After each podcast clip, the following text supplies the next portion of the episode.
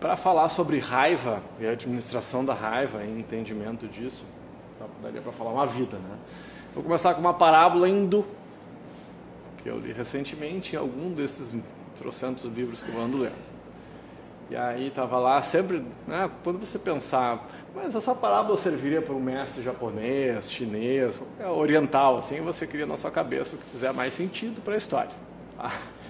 Estava tá? lá o mestre e o discípulo conversando, e, e uma sabatina, e, uma do, e, e o, e o mestre perguntou para os discípulos, quem vai para o céu antes?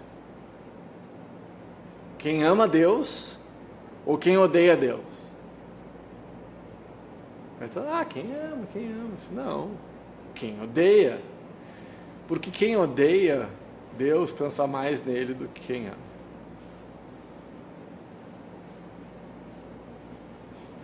podia treinar aqui, né? Você pode daí, claro, ele usa uma parábola que fala de Deus, não, não é tão relevante se você acredita, se não acredita, se não tem nada a ver com isso. Mas você se conectar com essa questão da raiva, tá? porque a gente tem a tendência de achar que o oposto de amor é ódio, mas o oposto de amor não é ódio, é indiferença. Uma amiga minha disse, ah, botou um textão lá, disse que não existe, não existe o oposto de amor, porque o amor é tudo. Eu disse, ah, que bonitinho que tu pensa isso, mas tudo bem. É, né, nesse mundo binário que a gente vive, gente, tudo tem um oposto. Mas o louco é que nossos opostos, eles são judaico-cristãos, ocidentais, aristotélicos de repente. Os opostos, os pares de opostos, no sânscrito, que é a língua, língua pré-hindu são diferentes. Eu vou dar só um exemplo. Kali e Kala. Kala é o tempo, Kali é a morte. O oposto do tempo é a morte. Isso não faz sentido para gente. Mas é um par de opostos dentro do sânscrito. Porque a única coisa que dá fim ao tempo é a morte. E o que faz com que o tempo não termine é o amor. Porque o amor é a negação da morte. Há morte. Então, se eu consigo me conectar profundamente com o amor, eu passo a viver na eternidade. Pá, agora ferrou, né? Porque a gente tem a, a, a expectativa ou a ideia de que eternidade é uma questão temporal. E não é. Eternidade é uma questão dimensional. Então, quando eu, se eu, quando eu entro em estado de meditação, eu distorço o paradigma de tempo e espaço, como Einstein né, dizia, a relatividade do tempo e do espaço. E já está provado, os cientistas provaram, que conseguiram apontar quais são os lugares do cérebro que se alteram para que eu tenha essa percepção distinta de tempo e espaço. Mexe lá com labirinto, lebre... enfim, eu não lembro exatamente quais são as áreas do cérebro, posso trazer isso mais especificamente num, num próximo momento. Então, por que, que eu tenho uma sensação que o tempo, eu sento para meditar, como que você sabe, eu já vou, eu vou voltar para a raiva, tá? Rapidamente, se eu estou no caminho para conseguir meditar ou se eu estou indo para o lado errado. É muito simples. Tá? Primeiro, ah, como é que eu sei se eu meditei? Se você está em dúvida, não meditou. Eu acho que eu meditei. Se você começou uma frase com eu acho que eu meditei, saiba que não meditou. Meditação é que nem orgasmo. Se está na dúvida, não teve. Ah, eu acho que eu tive. É. Não, não tem, não há dúvida. Agora, se você tem certeza, não é garantia. Ah, aí ferrou, né? tá? Então, não tem. Como que eu sei se eu estou no caminho da expansão da consciência, da, da intuição linear, meditação? Distorção de tempo e espaço.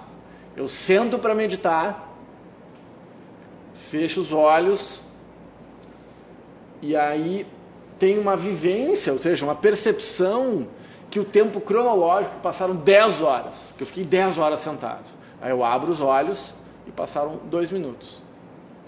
Tudo que a gente quer. eu tive uma vivência subjetiva de 10 horas em 2 minutos. Tendo que eu estou caminhando para a tal da eternidade, eu posso ter uma vivência meditativa. Eu sentei para meditar durante 20 minutos e a minha vivência interna foram de dois dias. Como se dois dias tivessem passado. Como no Inception, lá do Leonardo DiCaprio, aquele filme. Cada nível de consciência muda a percepção de tempo. Nesse nível, ah, temos dentistas aqui na, na nossa sala, quanto tempo leva um minuto com o nervo exposto e, a, e o barulho da broca? Pensa no teu paciente, que pensa uma coisa mais física do que isso. A dor de dente do nervo exposto, aquele um minuto tu prefere ter, que termine a tua vida.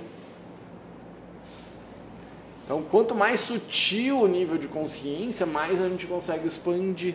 É essa ideia. Então, assim, ah, não queria ver o tempo passar. Não!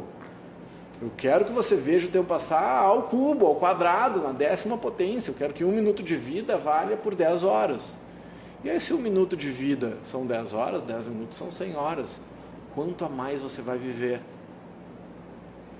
Você não teve dias que você sentou para trabalhar e teve a sensação de que o trabalho rendeu por três dias? É isso que a gente quer, é essa mudança da relatividade do tempo, do espaço.